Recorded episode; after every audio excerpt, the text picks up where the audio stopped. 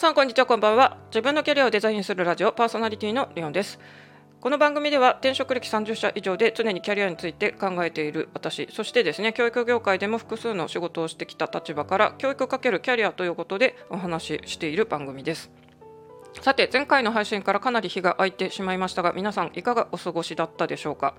なもう一つの私のメインチャンネルの方をご存知の方私はですね気づきの学校ステージということでシャオンサイエリーさんとエリコさんが主催した音楽プログラムの中の気づきのステージというところでですね、えー、ピアノ演奏や、まあ、歌の伴奏などをしたということがありますが、まあ、そういうことをやってたのでちょっとこちらの方が日が空いてしまいました。でですね地味にこの番組本当はですねそのメインチャンネルより1ヶ月先にこちらを先に始めていて、まあ、タイトル変えたりいろいろコンセプトも変えたりちょっと試行錯誤しているんですが地味にですね、えーと、昨年6月から始めたんで1周年となりました。わーパチパチということで、えーと、こちらの番組は本当に不定期でですねひっそりとやってるんでなんか地味であんまり他の人にはですねメインチャンネルで 知られてないんですけど結構私の仕事とかあの人生観みたいなこっちで熱く語ってるんで、まあ、もっとこっちも聞いてもらえたらなと思ってます。で初心に書いて1回目私は結構どういう意気込みでこの番組をやってるかっていうので、まあ、私の家庭環境とか教育の仕事をしてきたりしてですねどういう目的かというのは結構熱く語っているので、えーと固定にもしてますので興味ある方は1回目の配信聞いてください。で、まあ、私はですね自分自身が機能不全家庭で育った。で結果心の病気となって本当に20年も通院してたというですね非常にあの苦しくてハードな人生を送ってきて、まあ、それのおかげというか結果やっぱり普通の1つの企業で正社員勤務というのができかねてですね本当に30社以上で今ちょっと自分のキャリアを本当に細かく見つめたらですねもう私の記憶から短すぎたりあのあんまり数えたくなくて数えてないのももう一回拾い上げたらですね多分すっごい数の、えーと、仕事を経験してきたなと思っています。で当然ながらですね経済的に困窮しているという状況ですがじゃあこういう私自身の人生を振り返ってですね保護者両親親が何をすべきか教育の目的って一体何っていうと私はやっぱり1人暮らしして経済的に自立自活できるところまで育て上げるのが親の仕事だと思っています。で一般的に教育というとやっぱりいい教育を受けさせるとかあと子どもがですね高偏差値の高校大学に入るためにまあテストでいい点を取れっていうのが昔の日本の教育のなんか主流な目的でした、まあ、だから塾とかもあるわけですけどもうこんなですね多様性の時代そして AI がこんなに出てきてですね本当にシンギュラリティも今年もう起きてんじゃないのっていう雰囲気なんで、まあ、学校のあのただ求められる答えを一つ出すだけの、えっと、そういう確率的ななんか覚えた暗記物の詰め込み教育じゃ本当に対応できないと思ってるんですよね。で私自身も、えっと、結構北海道一番の進学校とかに、えっと、通ってたりして、まあ、一応学歴がいいとか頭がいいとか言われてきましたが私は実際社会人になって一人暮らしを始めたら何もできない自分に気づきましたまずは料理できない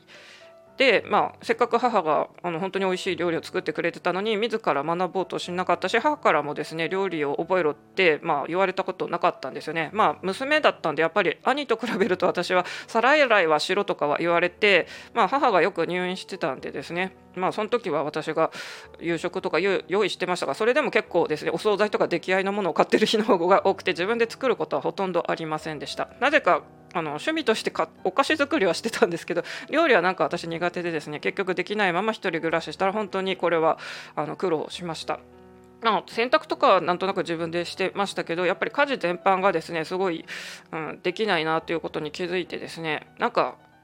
学校の勉強でいい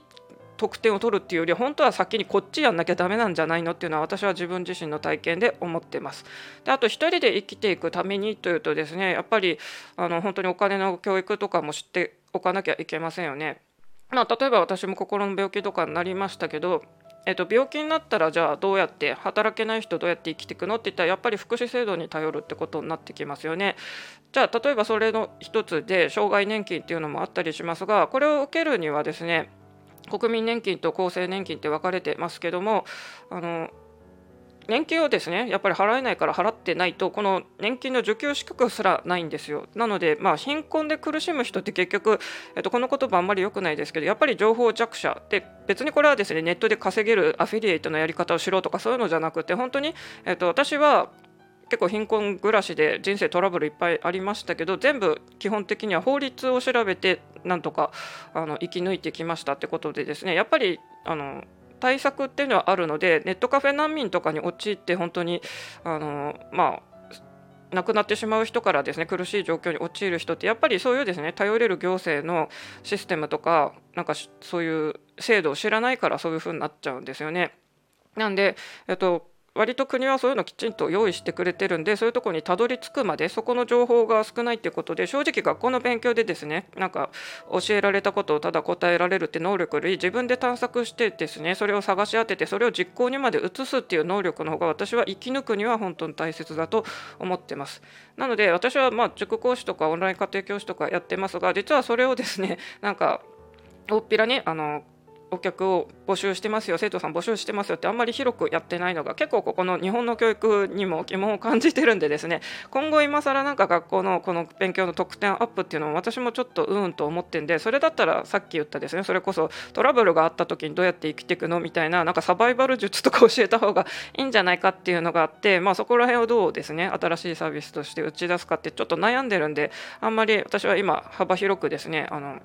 生徒さん募集を強くはやってない感じなんですよね。まあ、強くやってないから全然今お声もかからないっていうのが現状ですけど多分、うん、私も塾開きたいなと思ってましたが、まあ、他の塾長仲間さんとかがですね SNS でつながってるのを見るとやっぱり学校の勉強で一貫点を取らせていい高校大学に入るかっていう目的でやってるんでなんか私はそこはちょっと違うなって最近思い出したんでですね、まあ、同じ塾って言ってももうちょっとなんかキャリアについてとかあとはまあ日本の教育でも言われてる 4C のクリティカルシンキングとかあとはまディベートできる力とかとにかく自分で、えっと、苦しいことが起きた時に調べてそれを本当に行動できるところまで行く、まあ、とにかく1人で生き抜いていくのを私はなんか伝えれたらいいなというふうに思ってます。じゃあですね、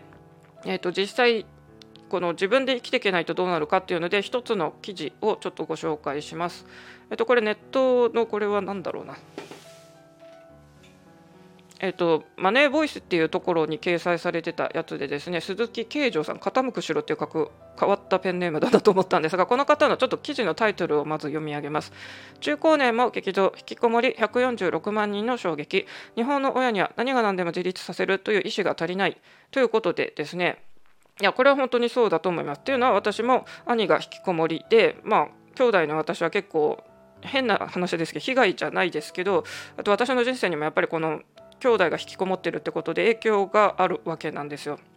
で、えーと、私は結構多分ですね あの普通の人より将来を割と見越せるタイプなのかですね、まあ、兄が引きこもりイコール両親が亡くなる。その後あの扶養紹介っていうのは私に来るわけですよ。妹ですから。で私はそんなですね私自身が精神障害者として本当に必死でですねどうやって生きていけばいいんだってもがいてるさなかにそんな兄と兄のですね経済的負担なんて見れないので私はもうそこを割り切ってですね兄弟っていうのは今兄弟関係家族関係で悩んでる方に言いますけど血のつながった他人です。親子はやっぱりですねどうしても遺伝とかもあってですね直接のつながりがありますけど兄弟っていうのはあの南神道ってあの家系図ではお分かりの通り横に並んでてですね直接の盾じゃないんですよ。単に血のつながった他人ですので、まあ、家族愛があの仲いい人はいいですよね。私昨日ですねずっと「鬼滅の刃」のちょっと二次制作ものとかやん読んでたんですけど、まあ、あの話って基本兄弟愛すごい描かれてるじゃないですか。まあ、炭治郎と禰豆子は兄と妹ですけど、まあ、うちとは全く真逆な感じですしあとは男同士の兄と弟っていうモチーフも多いんですけどまあとにかくみんなまあ家族家族家族じゃないですか、えっと、家族の中に恵まれなかった私のような立場からするとですねまあいろいろその家族関係について思うことはありますが今もし家族関係で特にあの兄弟にですねそういうニート引きこもりあともっと大変な方はですね障害者がいる方とかですねその精神障害者とかのあの兄弟とかがいる方はこれは本当にですね親は今扶養のまあ義務って言っても本当は二十歳までとかですけど、まあ、基本的に親は面倒を見ることになるんですけどその両親が亡くなったら次にかかってくるのは兄弟であるあなたですよとじゃああなたはその兄弟のそういうのを負担できますかということで負担できないなら私のようにもう逃げるのもありだと思ってます。これ現実問題、私の場合は無理です。だって私自身が精神障害者で本当に経済的に困難なあの貧困生活を送ってたんでですねそんなあの弱者がですねニート引きこもりの経済的弱者は助けれません。これ本当に真実です。これは私のあの主治医も言ってました。弱者が弱者を助けれないからそういう時はやっぱり健常者の力も借りたりあとは私はとにかく法律の知識を身につけてそれを実行するっていうので、えーと、乗り切ってきました。じゃあ今ですね引きこもりの息子さん娘さんがいる親御さんっていうのはやっぱりですね子供が1人暮らしできるような風に働きかけないとあの逆にこれあの子供に対してかわいそうなことしてると思うんですね。何もできないままそうやって家でブラブラさせててですね。いざあなたたちが亡くなったと子供ってあの生きていけると思いますか？まあ、うまく福祉のところにたどり着けたらいいかもしれませんが基本的に福祉もやっぱりですねそんなあのもう増えてきてますので働ける人はやっぱり働けってことになるのでですね、まあ、そういう健康な人でまだ、まあ、今の世の中だと50代とかでも別に若い方に入っちゃうんでですね。それで働けないからあの福祉に頼りたいんだって言ってもやっぱり突っぱねられるのが現状です。そういう時ですねじゃあどうやって1人で生きていくのかっていうことを考えていかなきゃいけなくてなんか日本の親御さんとかあと本人もですねなんでこういうこと考えないんだろうと思います。私は自分が心の病気で本当はですねフルタイム勤務で働くなと主治医とかにも言われてたのに逆に人はなんか自立しなければならないっていうこれは本当に病んでる人の特徴ですけど0か100か思考白黒思考なんですよ。病気だったらですねグレーにしてそれを50%とか40%に減らしてもいいのに私はやっぱりそこがあのべき思考とか100%かゼロかとかにとらわれてたんで人は働かなければいけない自立しなければいけないって強すぎてですねかって無理をしてて、えーと病気の治療を遅くしてたりもしたんですけども、まあ、だから私のスタンスと兄のスタンスって全く逆だったんですよね私はもう親に頼っちゃダメなんだって思い込んでたタイプで兄は、まあ、結局社会でいくつか働いて挫折してそのままあの、まあ、体を壊したっていうのが一つの例でしたけどそこから治ってもずっとニート引きこもりをしてたというのでですねまあ世間の荒波に立ち向かうことから逃げてたわけですよ私から見るとそうとしか思えないんですよね。まあ、なんでやっぱり両親はこういうまあ、もっとちっちゃい頃から言うと多分学校で不登校になってる子どもさんとかもですねやっぱりそれっていうのは、まあ、いじめとかの被害に遭ってるならそれはいじめてる方が圧倒的に悪いんでですねそれはあの本当転校とかいろいろな方法があると思いますけどこの社会的に引きこもっちゃったよっていう人はそれでも何でもですね両親はいつかいなくなるんだよっていう現実を突きつけてですね一人でまず一人暮らしできるように本当にこれあれですよ。料理とかあの掃除洗濯とかですねあとゴミ出しとかですね。この、まあ、賃貸で1人暮らしするんならっていうことを仮定してそれで1人暮らしできるための稼げる方法とかですね。そういうのを揃えてあげる揃えてあげるというかそこまでなんかガイドしてあげるのが私は、えーと両親の役目だと思っています。ということでですね。まあ、私が結構自分自身が引きこもりの兄の当事者家族でもあったり自分自身がまあ社会的弱者である立場から結構ですね家族関係とかこういう働く働かない働けないっていう話に対してはすっごいいろいろ思うことがあるんですが私自身は本当にですね多分普通の人が私の人生を同じように体験するならうん、もしかしたら人生から脱落してるんじゃないかっていうぐらいハードモードな人生を送ってきたし本当にですね貯金もなく、まあ、こういう人って大抵借金をして結局もう何のお金もなくなってですね、まあ、給料日まであと5日だけど本当になんか米もあとちょっとでですねあの手持ちのお金もう現金50円しかないとかそんな具合になっちゃうわけですよ。それで私はそういうのはなんとか乗り越えてきたっていうので、えー、と多分ですねあの普通にトラブルなく生きてきた人よりはサバイバル術とか、まあ、そういうのは話せるかなと思うので。まあ、今後もこの配信か、まあ、Kindle 本とか何かとかでいろいろシェアしていけたらいいなと思っていますが、えー、と今現在ですね本当に不登校のお子さんとか引きこもりのお子さんがいらっしゃるご両親の方っていうのはちょっと、うん、その子が本当に両親がいなくなっても1人で生きていけるようにっていうので少しあの家庭のそういう教育方針とかもう一回考え直してみてほしいなというふうに思います。なので私は学校の勉強ももちろん大切ですけどももうテストで高い得点を取っていいあの偏差値の大学とかに入るっていうその価値観だけでですね教育っていうのはもうあの崩壊してると思ってますのでそれだったら私は生徒さんが得意なことを伸ばしてなんかそれを仕事につなげれる方がいいんじゃないのかなと思ってます。ただ例えば私今塾講師してますけどとある生徒さんはですね、まあ、最初に聞いた時は普通に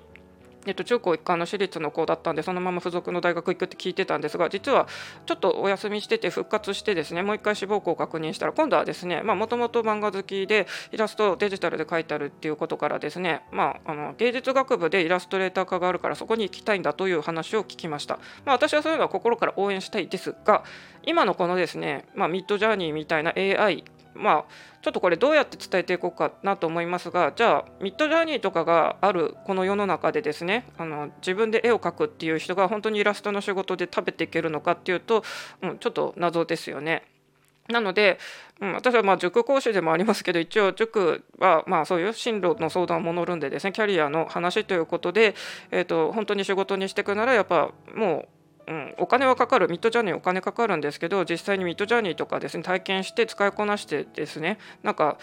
プロンプトとかも覚える方がいいんじゃないのかとかですねまあこれも私も今手探りな本当に AI がこんなに発達して、えーとこういうご時世なんでどうやって今の生徒さんにより良いキャリアを伝えられるのかなってちょっと悩んでるところですけどそうですねそうやってイラストのことをまあ仕事にするためにそういう学部に行きたいんだっていう子はそこまで伝えられたらいいかなというふうにも思ってます。まあ、もしかしたら保護者目線でいくとそこまで、えーと、やるのはやりすぎなんでしょうかね。私オンライン家庭教師とかで個人のあの生徒さんならそこまでやりますが今一つの塾の、えーと、一アルバイト講師としてやってることなんでですね、まあ、ちょっとこれがもしやりすぎだったら、うん、やらないかもしれないですけども、うん、でもやっぱりですねもう学校の勉強が苦手って言ってるお子さんも絶対何かキラリと光るものはですね何かしら持ってるんでもうそこを見つけてもう伸ばしていく方が私はいいと思ってます。学校は本当にですね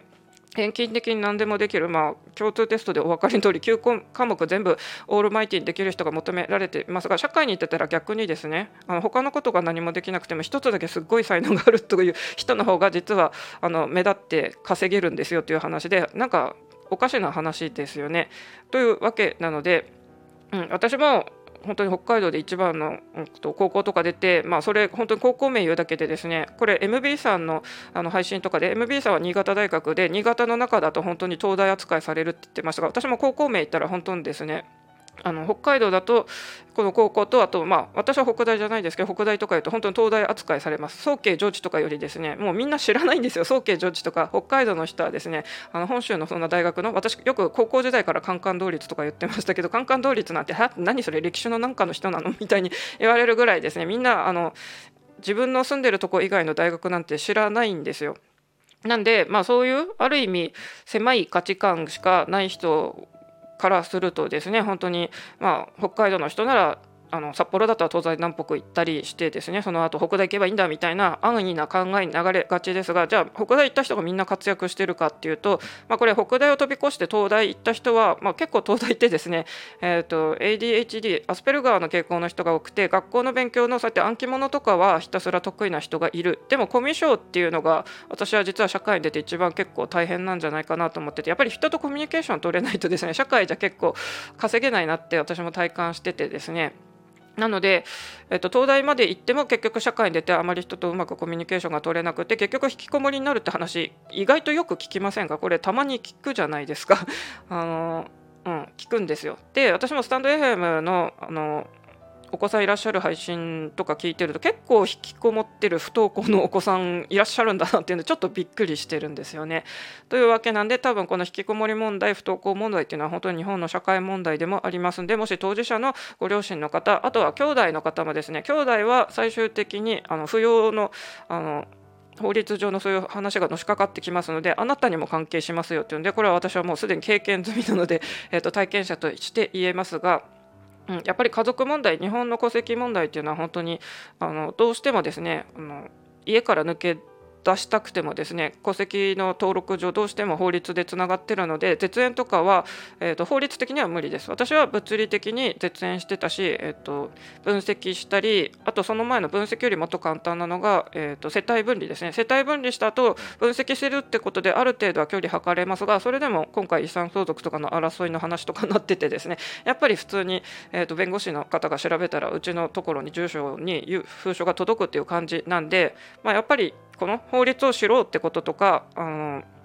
家族問題って結局ずっと関わることになるんで家族でトラブルがある人は、うん、最終的には自分の人生がより良くなるわけなんで血がつながってようと自分に害を加える人はもう赤の他人とみなしてですねきっぱり私は本当にどんなに冷たいと言われようが私自身の健康が害される可能性があったんで家から飛びまし出しました絶縁しましたってことなんで、えっと、皆さんそれぞれが本当に自分自身が一番大切ですので家族のことを気にしたりとかですねもし今介護問題とかで悩んでる方とかもそれでも、えっと、介護するあなたが倒れたら介護されてる方も困るんですよということで何よりもあなた自身の健康心と体の健康が大切ですよということですね。あと親はやっぱり、まあ、子供に関してどうしても心配の面があるので過干渉になりがちですけどうちは逆に結構放置プレイなタイプで逆に寂しいと思ってましたが、まあ、放置プレイな分ですね。本当になんか私イラストとか漫画とか本当に親の目の前でなんか漫画の道具揃えて書いたりしてましたがそれ何も褒められもけなされもしない。もうオールスルー状態ですよ。もう